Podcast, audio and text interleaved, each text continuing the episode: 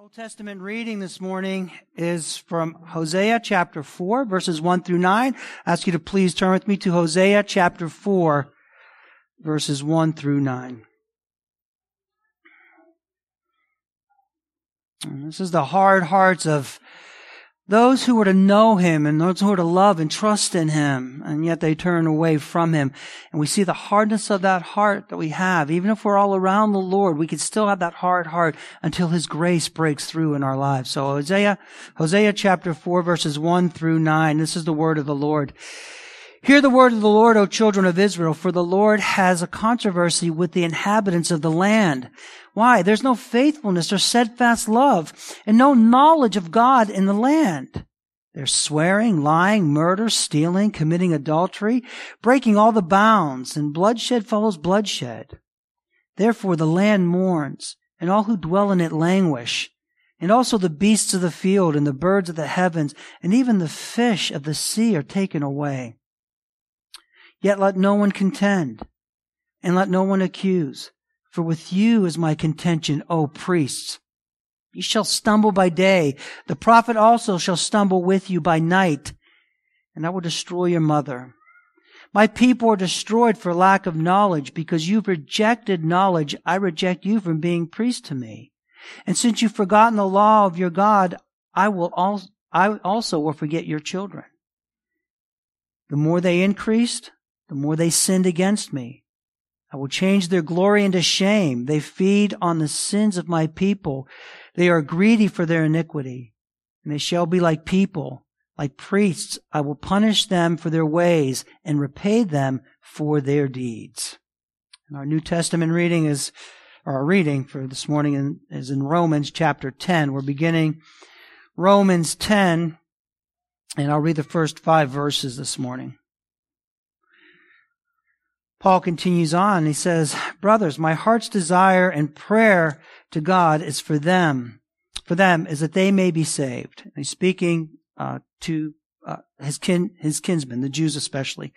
For I bear them witness that they have a zeal for God, but not according to knowledge. For being ignorant of the righteousness of God and seeking to establish their own, they did not submit to God's righteousness. For Christ is the end of the law for righteousness to everyone who believes. For Moses writes about the righteousness that is based on the law, that a person who does the commandments shall live by them. May God bless the reading of His Word, the preaching, receiving His Word this morning. Just pray for our edification and that we learn and grow as we continue on through Romans. We are preaching in an expository fashion. So we deal with every verse or, you know, section at least of, of the books. Sometimes it gets a little tedious and tough, but it's not. It's the best way to do it because you're getting the feel. This is what Paul was writing to the churches there that they needed to learn and understand. So we're just following suit in that way. So the context as we're going through this, you know, just to remind you, Chapters 9 through 11, the overall umbrella context is Paul's concern. Paul's really concerned for his kinsmen after the flesh. He's concerned for the Jewish people. But in that, he's talking about God, so much about God's grace, mercy, salvation, uh, election.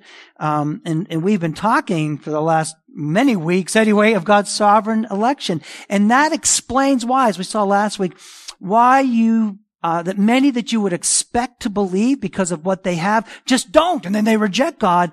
And then again, those who do not have much in the way of knowledge of God or understanding of the things of God in that way come to a saving faith and trust. So we really dug into that, and I guess for five sermons um, in in regards to that. And and and I mentioned many times when we were talking about that, we were kind of taken behind the curtain a little bit to see God's sovereign election, His work in that way, almost behind the scenes. Well, today we come from behind the curtain. Now we're in front of the curtain, right? We're out from behind it, and we really see what rejection looks like from a human perspective, really, like what people actually do and, and how they reject God, take the truth of God, take the, the grace of God and twist it and turn it and get it all messed up and unless or until God changes their hearts. So we're behind that. We see why in people's hearts and minds they reject Christ and how they sought to gain salvation in another way. And it was this, it was through that just our sinful nature and our sinful hearts. Now, our default position, as it were, is always self-salvation. It's always about something that we do and that we maintain and that we have to strive so that God or whatever we're trying to reach shows favor to us pours out grace upon us. But we have to earn that somehow. And that's what we, that's the default position. People just don't get grace. It's hard to, isn't it? Because everything in our life is kind of a merit system. If you do good, you're going to be rewarded. If you don't, you're going to get in trouble. The better you do at work, the better it is for you. We live in that kind of system. That's why this is so, so counterintuitive. It goes against the grain. It goes against every fiber of our being. You know, no, no work to be done on my behalf. You know, we just believe, trust in Him by grace? Doesn't sound. No, we very easily get led astray. We go to our default position, self-salvation through works. We try to earn, we try to merit, we try to persuade, we try to please God, appease God through our own efforts. And that's exactly what Paul's talking about this morning with most of his fellow kinsmen, most of the Jews. Look, it says it right here. They have a zeal for God in uh, verse 2 it says, you know, I bear them witness that they do have a zeal for God. They have a zeal for God. But the first thing we need to learn and understand about this is that zeal does not mean authentic faith. Don't, don't confuse that. Don't misunderstand being zealous, being intense. And there's, you know, there's intensity. That word for zeal means that, that you're very intense. You're very fixated. You're very sincere. You're very passionate, enthusiastic. You have a desire. You have a commitment to something very much. That, that zeal, you know that's a strong word. But you have to understand that it's not enough. Zeal is not enough. Lots of people have zeal, and they're zealous for all kinds of things. Talk to committed Muslims. They are zealous for their faith. And they'll do just about anything, including self-sacrifice in order to have a place in heaven if that, if it means that. Buddhists, Hindus, talk to Mormons and Jehovah's Witnesses, how dedicated, how zealous they are, how enthusiastic they are about their faith and willing to share it. The dedication and the commitment that they have. That's zeal, right? The Jews at this time, their lives revolved around God. From the Torah to the temple, the sacrifices to the Sabbath, feast, laws, covenants, everything was around God, wasn't it? And, and Paul's saying that they have a zeal for God. And when people have a zeal and they try so hard and they are so sincere, it's not a fake sincerity. They're, they're, they really believe. They're true believers in that way. And they're really working at their faith and they're trying to be the best they, they can. Somehow in our minds and our hearts, we want to say that that counts for something, right? That count, doesn't this count for anything? That person is so nice. That person is so good. That person is so caring, right? Or they're really committed to what they believe in. Doesn't that count for anything with you, God? Right? Shouldn't it? Right? No, wrong, wrong. Not because they were following prescribed tenets that the Lord gave them, right? The Lord gave them these things. But what was happening in large measure, and here's the problem, they were counting on gaining favor with God by doing, by participating, kind of as a means of obtaining salvation. And that's where we get astray. That's where we go wrong. Salvation is by grace alone, through faith alone, in Christ alone, isn't it? Doesn't matter how zealous you are and how hard you work and like the things that are put before you. I'm going to do, look at me, God. I just see how, how, how hard I'm trying and how well I'm doing most of the time. Right? That's, that's kind of the tendency. And look, it doesn't mean that zeal, passion, commitment are bad things. No, no, no, no, no, no. You should be zealous. As your pastor, I want you to be zealous. I wish so many more of you were zealous for the things of the faith, that you had that deeper commitment, that you were out there, that you had that desire to serve. That's always the pastors and elders. That's, we love to see that, don't we? You have that zeal for the Lord. But that zeal must come from the correct motivation, and that's the problem. And that was a problem here for these people. It has to come from the, not, it has to come out of the true faith. That's where it comes from. As we're pursuing sanctification, as we're pursuing obedience, but not seeking to achieve salvation. And that's where the mistake comes. Right there. That's the point. They had a zeal for God, and it's good to have a zeal. It's good to have zeal. But then he goes on to say, but not according to knowledge. Now that's bad. It's good to have zeal, not according to knowledge, Well, that's bad. That's where you get in trouble. Zealously doing the wrong thing or even doing the right thing in the wrong way doesn't give you what you need in order to be res- rescued by God. Do you understand that? That's a big deal. Because you have all these other religions, all these other people. Well, they're really good Muslims. Doesn't that count for something? You know, they're really practicing their religion. Doesn't that, where, where there's a touchstone with Christianity, shouldn't God take that into consideration and maybe give them grace in that way? No. Because they're not doing what's actually prescribed by God. They're not seeking to serve the Lord or to know Him. You could put all the world's religions, all the world's philosophy in that category, to be sure. They have all the zeal in the world, but they're not doing what God prescribed. They're not believing and trusting on Jesus Christ. You could do the right thing in the wrong way. And that's for many of the Jews. We're going to see that's kind of uh, going to unfold in this message. You could do the right thing and have zeal for that, but do it in the wrong way. And that's kind of what the problem was for the Jews. Zeal without knowledge. Zeal without really, really knowing Him. And it's only when you know Him savingly, here's the thing, it's only when you know Him savingly that you could be used by Him rightly. Do you understand that? If you're waste, not wasting, but if you're using all your time and effort to try to gain favor with Him, and not living for Him, living out that grace, you have it backwards in that way. It's only when you know Him that you're used by Him because when you know him, you're not trying to get anything from him. Do you know what I mean? You're not trying to, you're not trying to like get salvation from him. You already have that. You're not trying to gain anything from him. So you're not working to gain, but you're doing because you have. You have him. And that's, that's the big difference. When you have him, when you, when you're able to serve him in that way.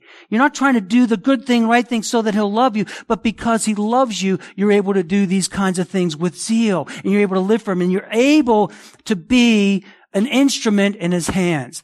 You're completely his, right? You belong to him. And then you could serve him with all that zeal. Serve him without having to or attempting to gain anything from him because you already have his love. That's a big difference. It's, it's really important and vital that you get that. Because you want to do things to say, okay, God love me. No, no, no. You love me and here's what I'm going to do. So you're not worried about trying to gain. You're giving yourself completely over to Him. That's what they were missing here. They had the zeal, but they did not have the knowledge. Look what he goes on to say. Verse three, for being ignorant of the righteousness of God. Being ignorant of the righteousness of God? How could that be? They had all the advantages. They had the covenants. They had the great Shema, teaching your children, going along, doing the re- everything. How could they be ignorant? That's the Gentiles you can understand because they didn't have the things of God and they had their own gods and so on and so forth. But these are his people. How could they be ignorant? Ah, don't you see it? That's it. That's, it's, it's, it's that that's the sin nature. That's the sin nature and the nature of sin. It doesn't matter. Apart from grace, we can have everything, but we're not going to know. We're not going to comprehend. We're not going to see. We're not going to know the truth. Do you understand that? So there's a lot of people close to Christ Jesus. There's a lot of people that go to church. There's a lot of people that read their Bibles. There's a lot of people that attend Bible study. They do all these things, and yet they do not know Christ. They continued, they're all around Him but they don't have him. That's still the, that shows the sin nature. That shows the nature of sin and our need for grace and our need for that grace to break through in our hearts. Amen and praise God. He causes us to see the truth. Because what sin will do, it'll take these good things and it'll twist, it'll distort, it'll mimic, just like Satan mimics, but ultimately it rejects and it replaces God with man. It's the bottom line. That's what Paul's saying. They have a knowledge for being ignorant of the righteousness of God. They were ignorant of his righteousness, of the things that he had for salvation. They were turning that, they were twisting it. How, what were they doing? How, it goes on to say, they were seeking to establish their own. And they didn't submit to God's righteousness. Again, do you see the, it's just horrific, it's just a tragedy in so many ways, man. They're, they're, they're, they're seeking to establish their own righteousness before God. Instead of, by God's grace, seeing the righteousness in Christ, everything that pointed to him and trusting in him. And they said, no, no, no, no. I'm going to have to do it my own way. I'm going to have to try to do it. I'm going to have to try to earn his favor. Just like my daddy who never accepted me. I'm going to try to be the best child I could be so I get my daddy's love or my mommy's attention. That, that's, that's not, that, it's twisted in that way. So we look at the religious, the religiously committed, and we do see a sincerity. I'm not saying that they weren't sincere. They had that zeal for sure, outwardly. But here it is. In reality, in reality, outwardly sincere, doing all that, in reality, it's the twin sins of pride and arrogance disguised as humility and holiness. And that's, this is going to sound harsh. It's not, it is. It, it ought to be because it shows the depth of our sinfulness apart from grace that, that they're religious, religiously committed. They're doing, they're doing and hoping and, and praying that God sees and trying the best instead of being humbled before the Lord. Do you see where the sin is in that? We're saying, I have to do it. Christ, it doesn't matter what you've done. I have to do it my own. So I'm rejecting you so I can do it, so you can accept me. People see a noble person, somebody who's, who's admirable in many ways, in what they do, in their dedication, the way that they care, and they're serious. Resist that. Resist that. Listen, to the religious Jews in Jesus' day, this is an insult because outwardly it seems kind of nice. They try so hard. Hey, you're so nice. He's really working hard. Deep down in the soul, that's a sin of, of pride and rejection of God. That's what that is. And you need to understand that. Please. Because we want to say, oh, isn't there some credit? You know, that, that guy's really, to the religious Jews of Jesus' day, to even begin to think that they could use the things that were given to them by God, all the covenants, the temple, the feasts, the types, the fortune. God gave them all those things. To think that they could use those things given to God to show them and to teach them those things given by God, the law given by God. All these things were given by God to sh- was to show the people that they could not Do you understand? That they could not do. He wasn't saying, okay, here's the bar, meet these things, and then you're going to be saved.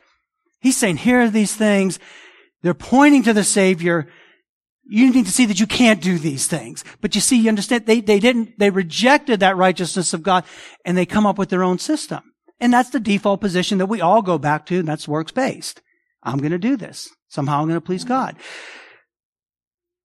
They took the things given to show, to teach them that they could not do enough, that they could not be holy enough, that they could not be religious enough, that they couldn't be righteous enough to please Him, to appease Him, to move Him, to shower them with His grace. That, beloved, is the height of pride and arrogance. It's not these people trying so hard and desperately wanting to know God and, and giving it their all with all their desire. Deep, deep, deep down, that's the sin of pride and arrogance because you're saying, I'm going to do this. So God will see me and accept me. Forget about that work of Christ. So they try to keep the law instead of being crushed by the law. One of the things that when they when you come before the law of God, what it should do, it should crush you. You shouldn't say, "Well, I'm going to do my best to keep it." How long is that going to last? How how far are you going to go trying to keep that law perfectly in thought, word, and deed? Every aspect of it, every category of it. No, right now, probably in your mind, you're sinning in some way. You're breaking that law along the way, aren't you? Coming to church, I don't know. You can't do it. That law is meant to crush you. It's meant, it's meant for you to look at it and say, I love this law. It's beautiful. It's God, but I can't do this. I can't. If I try, I'm going to fall short. That's what it's meant to do. It points to our, when we try to keep it, points to our default inclination of self-salvation. Well, I'm going to do my best anyway. Go ahead. Ask people. Ask your friends. Ask religious people. How do you think you're going to get to heaven? I never killed anybody. I'm not as bad as so and so. I'm not perfect, but I try hard. I try to be a good husband. I try to work hard. I try to do my best. Right? I'm nice. I'm kind. I try to be nice. I try to be kind. Go ahead. Talk to your friends. Talk to your neighbors who think they're religious. That's exactly what most of them are going to say. Right? If you talk to them about how you get to heaven, that's the default position. And that's what these folks were doing to take the things intended to point us to free grace and the true Savior, the types, the sacrifices, the feasts, and perform them in a way of attempt, attempting to gain grace is the height of folly. You understand that? And that's when he said, when he says this, they have a zeal for God, but not according to knowledge, for being ignorant of the righteousness of God, the true way of salvation, truly know him. They're seeking to establish their own. And that means you will not submit to God. That's just by, de- that's, it just follows. That's just logically. If I'm going to make my own way, I'm not going to submit to God's way in that way. These things were never made, never given to make us righteous or attempt to get righteousness out of that or make us acceptable with God to some point. And we still fight that. We still fight that in some ways. Some of you here today just got to be good enough. Am I, am I God? Am I good? Or am I going to lose this because I'm not? No, No, no, no, no.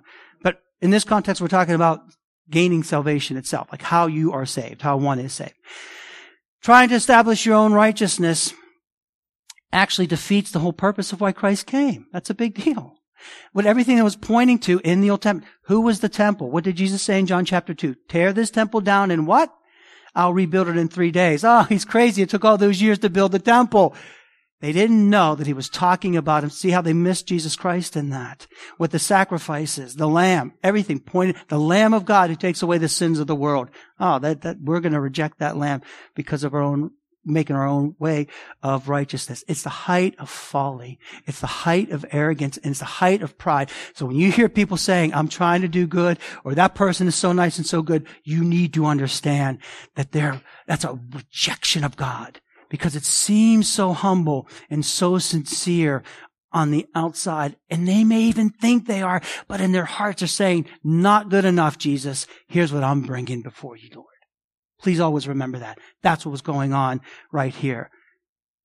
Trying to establish your own righteousness defeats the whole purpose of why Christ came, his whole mission. Why did Jesus come? To do for us what we can never do for ourselves, the very thing. Keep the law perfectly for us. For all who believe will have his righteousness, his, his sinless life, his active and passive obedience. You make a mockery of that when you do this kind of thing. And people do it every single day because they're prideful, because they're arrogant, because they want to make their own way. Thank you very much, but here's what I'm going to offer to you, Lord. This is why. And remember, Paul, he, he has love for these people. I don't want to sound, it sounds harsh in this way, but it's, it's out of the deep love because they need to know the truth. In this day and age, we're loving people so much, we're loving them straight to hell by not telling them the actual truth of the gospel. Paul loved them enough to tell them the truth. This is what you're doing, and here's what you ought to be doing in, instead. So trying to establish that. This is why if you do not by grace submit to Christ, you will reject him. That's it. You'll reject him. These kinds of things, when they say this, when they're ignorant of the righteousness of God, seeking to establish their own, they didn't submit to God's righteousness. Verse 5, Moses writes about the righteousness that's based on the law, that a person who does the commandments shall live by them. That's it. That's what they're trying to do. We're going to try to live by these commandments. We're going to, okay, that's what you want to do? Okay, then you have to do that perfectly all the way through. Are you up for that? That's, that's the idea. And it's Christ, and we'll talk more about this next week, is the end of the law. So instead of, instead of leading you to the Savior, you think you're doing this, that you're gonna, you know, see God lead you to salvation. It does the exact opposite. It has the exact opposite effect. You end up rejecting Him. That's what you do. And it was tr- true for so many of the Jews personified especially by the religious leaders, but it filters on down even to the people themselves. That's exactly what happened with so many who were actually waiting for Messiah. When Messiah came, what did they do? They rejected him because, because of the ignorance in their hearts, seeking to establish their own righteousness. They did not submit to God's righteousness. So this attitude of pride and arrogance is, is what it leads to. Zeal without knowledge of God leaves you rejecting God's way and seeking your own way by taking things that are meant to lead you to salvation. Instead, you try to use those things to earn salvation. That's the big deal. And that's exactly what happens. That's the default position for every single philosophy, of religion outside of true Christianity. So it's not just for the Jews, but in, in their own ways for everybody else. Okay? The, these attitudes lead to certain things. Eventually, as you're rejecting him, there's going to be attitudes of pride, arrogance, privilege, superiority. That's going to come to the surface at some point. If I'm doing this on my own, if I'm having to do this, and I think I'm doing pretty well, you're going to see things like this. So in Matthew chapter 6, verses 1 and 2, beware of practicing your righteousness before other people in order to be seen by them. Then you have reward from your Father who's in heaven. Thus, when you give to the needy, don't sound a trumpet before you, as the hypocrites do in the synagogues and in the streets, that they may be praised by others. Truly, I say to you that you, that they've, that they have received their reward. You understand that? That's part of that. Well, look at me. Here's what I'm doing. I'm going to get, when I, when you give, do that between you and the Lord. This is what the hypocrites do. That attitude of pride, arrogance, privilege, and superiority. Matthew 6, 5. When you pray, you must not be like the hypocrites, for they love to stand and pray in the synagogues. Oh, look at you. What a guy. What a wonderful man. And, and you're doing this for that, that kind of, that pride, that look, God, look at me. I'm, I'm, I'm doing this. I'm doing this. And people, people appreciate this and appreciate me. Truly, I say to you, they have received their reward. Matthew 6, 16. When you fast, do not look gloomy like the hypocrites. They disfigure their faces. And I just always make sure that people kind of know. You drop their little hints, you know, I'm fasting. I'm, I'm, I'm, I'm on a fast. You know, that, that's what the hypocrites do. That shows uh, an insincerity, a deep insecurity, and a pride and arrogance that comes with these kinds of works-based. Because if you're a real Christian, you're just going to fast. If you're a real Christian, you're just going to give. You know, if you're a real Christian, you're just going to pray the way you just pray. you go in your prayer closet and pray. If that's not, you know, it doesn't mean that you can't pray publicly, but it's not to gain that attention or to show people or to show God.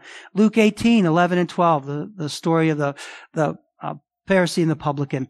The Pharisee standing by himself, and this, this is where that error, this is what it leads to. You understand what Paul's saying? When you have a righteousness of your own, when you're going to do it your way, then you're going to, these are some of the, the, the, the tragic pitfalls and results of that. The Pharisee standing by himself prayed thus, God, I thank you that I'm not like other men. There's that superiority. I'm not like you. I'm better than you. God knows I'm how good I am, what I've done. So he looks down. I think I'm, I'm not like an extortioner, unjust, adulterous, or even like that tax collector. I fast twice a week and I give tithes of all I get. Who went home justified in the end? And it was the publican and not the Pharisee who did all those good things. See? Because that fits right into this category, seeking to establish a righteousness of their own. And we do this all the time. We do it every day. It's not just them, it's you maybe. It's so many people. And they think so highly of themselves. That's a pitfall. Another pitfall of establishing a righteousness of your own is that, you know, you're trying to keep the law in an ironic kind of way almost. You actually add to the law. Do you know that? These kind of people add to the law.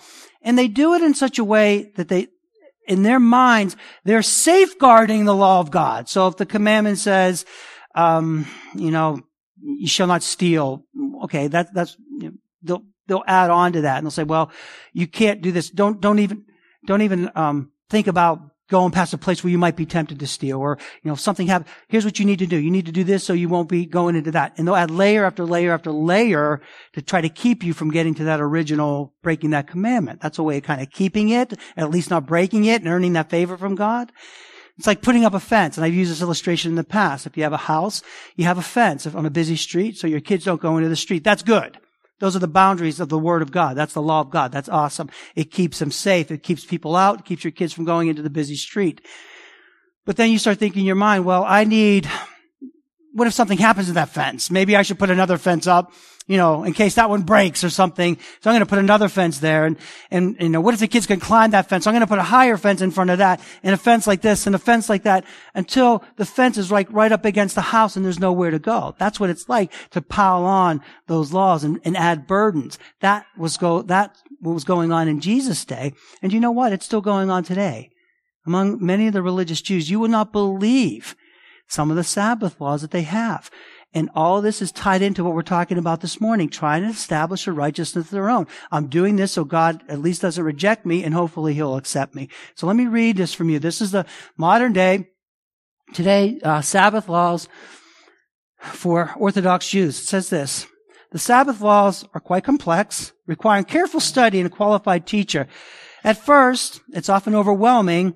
It seems like an impossible number of restrictions. And then it goes on to say, listen to some of the restrictions. Here are some basic activities from which we refrain from on Sabbath.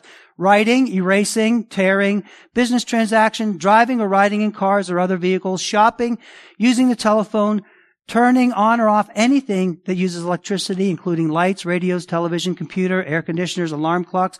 No cooking, baking, kindling a fire, gardening, grass mowing, doing laundry. That's just the beginning. It goes on and on, pages and pages of this. For example, so if you can't use lights, here's what you do. You can't use lights. Lights are needed on the Sabbath. They need to be turned on before the Sabbath. So you do that before the Sabbath starts. Also, automatic timers may be used. They always get around it too. Uh, use automatic timers for a light source. Appliances, as long as they've been set before Sabbath. The refrigerator may be used, but again, we have to ensure that it, that it used does not endanger anything for, forbidden on the Sabbath activity, on the Sabbath. Thus, the fridge light should be disconnected before Sabbath by unscrewing the light bulb slightly in the, and in the freezer whose fan activates when the door is open may not be used.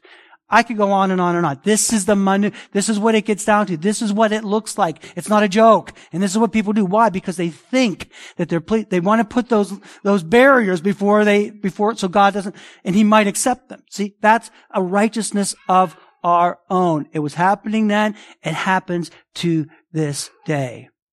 Right?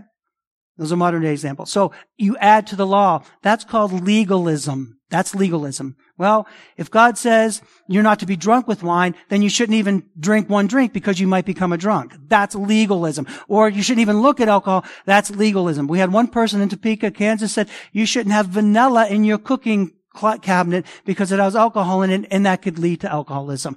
That's legalism. That's the, the layers and layers and layers there. And that's a form of trying not to, to please God and not to break that law. Do you understand? That's what this leads to when you want a righteousness of your own. Get it? You're doing it also paradoxically almost, it also lowers the standard, right? It lowers the standard of the law. It, that's what this does when you're trying to keep it because you can't, so you have to lower the standard. So for, with divorce, for example, by Jesus' day, do you know what it took to get a divorce? Just a certificate. If my wife burned the cooking, we would have been divorced a long time ago. Because, no, no, she's actually very good. She doesn't burn things. but you could do that. That was cause. All you needed was a note right? You weren't pleased in that way. So, so that, that, that gets, it lowers the standard. Actually, because you add on to that. What about the korban? Remember the korban? That, that money that, that was given. Here, here's the idea behind the korban. We're not going to turn to the passage, but in Mark chapter 7, you could read about it. Korban was a gift that was, was, it means devoted to God as a gift. So what they would do is they would take money and instead of, and, and sometimes like out of the family, even out of the pensions and so forth, take that money and give it to the temple because they were so holy and righteous? No. Because when you give money to organizations, what's that give you? Status. It gives you pull. It gives you a voice, right? Oh, he gave that much. Oh, it puts you on the list of donors. What Jesus said, you, you have a fine way of getting around the commandments, don't you? You take that money and you give it as Korban to the temple, which gives you an advantage because now you have a stake and a name in that instead of taking that money and rightly giving it to your parents that have no money. So you are dishonoring and you're breaking that fifth commandment. See how easy it is to get around the commandments? They lower the standard because you can't keep the standard. So we have to lower it. You understand? You see what this is doing? They're seeking a righteousness of their own. They will not submit to God's righteousness. They can't. So they're going to come up with their own. And there's great hypocrisy in that. I do want to read from Matthew 23. I was going to read from Romans 2, but just turn to Matthew 23 because it sums up everything that I'm saying. And it speaks to the religious leaders, but it's the heart really of all those who want to seek their own righteousness and think that you're good and think that you can please God apart from Christ because of what you do. So Matthew, you know the passage. I won't read all of it, obviously, but Matthew 23, and listen, Jesus' rebuke to the Pharisees just kind of sums up everything I've been saying to this point. Jesus says, the scribes and the Pharisees sit on the seat of Moses, so observe what they tell you but not the works that they do. For they preach, but they do not practice. There's the hypocrisy. They tie up heavy burdens, hard to bear, and they lay them on people's shoulder, but they themselves are not willing to move them with their finger. They do all their deeds to be seen by others. For they make their phylacteries broad and their fringes long, and they love places of honors at the feasts and the best seats in the synagogues and the greetings in the marketplaces and being called rabbi by others. Then go down to verse 13. But woe to you, scribes and Pharisees, you're hypocrites. For you shut out the kingdom of heaven in people's faces. For you neither enter yourselves. Now remember, the Pharisees really thought that they were going to heaven. They believed that God's favor was on them and they were doing everything they were supposed to do. And here's Jesus rebuking and Paul's writing about this. And this is how they miss the kingdom of God because they don't turn it over to God, but to themselves. You travel across the sea and land to make a single proselyte. And when he becomes a proselyte, a proselyte you make him twice as much a child of hell as yourselves. Woe to you, you blind guides. He goes down to verse 23. Woe to you, scribes and Pharisees, hypocrites, for you tithe mint and dill and cumin and have neglected the weightier matters of the law, justice and mercy and faithfulness. These you ought to have done without neglecting the others. You blind guides, straining out the gnat and swallowing the camel. Woe to you, scribes and Pharisees, you hypocrites, for you clean the outside of the cup and of the plate, but the inside but inside they're full of greed and self-indulgence. You blind Pharisees, first clean the inside of the cup and the plate that the outside may also be clean. And he goes on and on and teaches them this legalism. This is what the law does. This is where, this is where it brings you. When you seek to establish your own righteousness, you will always reject Jesus Christ. There's no way because you're in competition with him as it were, right? You, you, it's like saying, God, you know, don't, don't look at Jesus' work. Don't, don't look over there, God. Don't look at Jesus' perfect finished work. But, but here's my, here, look at my work. Here's my mess that I'm bringing before. Here's Jesus' perfection, perfect righteousness and holiness that he's accomplished on our behalf. But you want to say, God, don't look at that. Look at what I'm bringing you. Okay. Look what I'm presenting before you. How hard I tried. How good I'm seeking to be. But you see how it ends up. It's a mess and it's terrible and it doesn't suffice. What you're saying, and here's again, that sin, it comes off and we just take it for granted when we see people and we admire them and we think they're doing so well. You better believe in their heart of hearts that that's not the case. That there's an arrogance there, that there's a pride there, there's a rejection of Jesus Christ there. And they're saying, I don't need the one who actually kept the law. I don't need the one who actually fulfilled the law. I don't need the one who actually paid the price. I don't need the one who actually appeased and pleased God, who took away the wrath. I don't need him so that my sins will be forgiven, so that I'm reconciled to God, so that I'm counted as righteous. I could do this. I'm counted as righteous, not for anything that I've done or not for anything that I could ever do, but only because of what Jesus Christ has done. Our zeal, our works can never attain this. That's what Paul is saying here to these people. They have a zeal, but not according to knowledge. They don't know the grace of Christ, being ignorant of the righteousness of God. They knew all the outward rules, but they didn't have them in his heart. Seeking to establish their own, that's a default position, and you will not submit to God's righteousness. That's the result of that. We need to see and understand this. Please don't be like that in your own life. Because if you're raised, it especially affects second and third generation. The first generation, you're truly converted. But when you're bringing your kids up and your kids' kids are coming up, there's a tendency to fall into that trap in evangelicalism.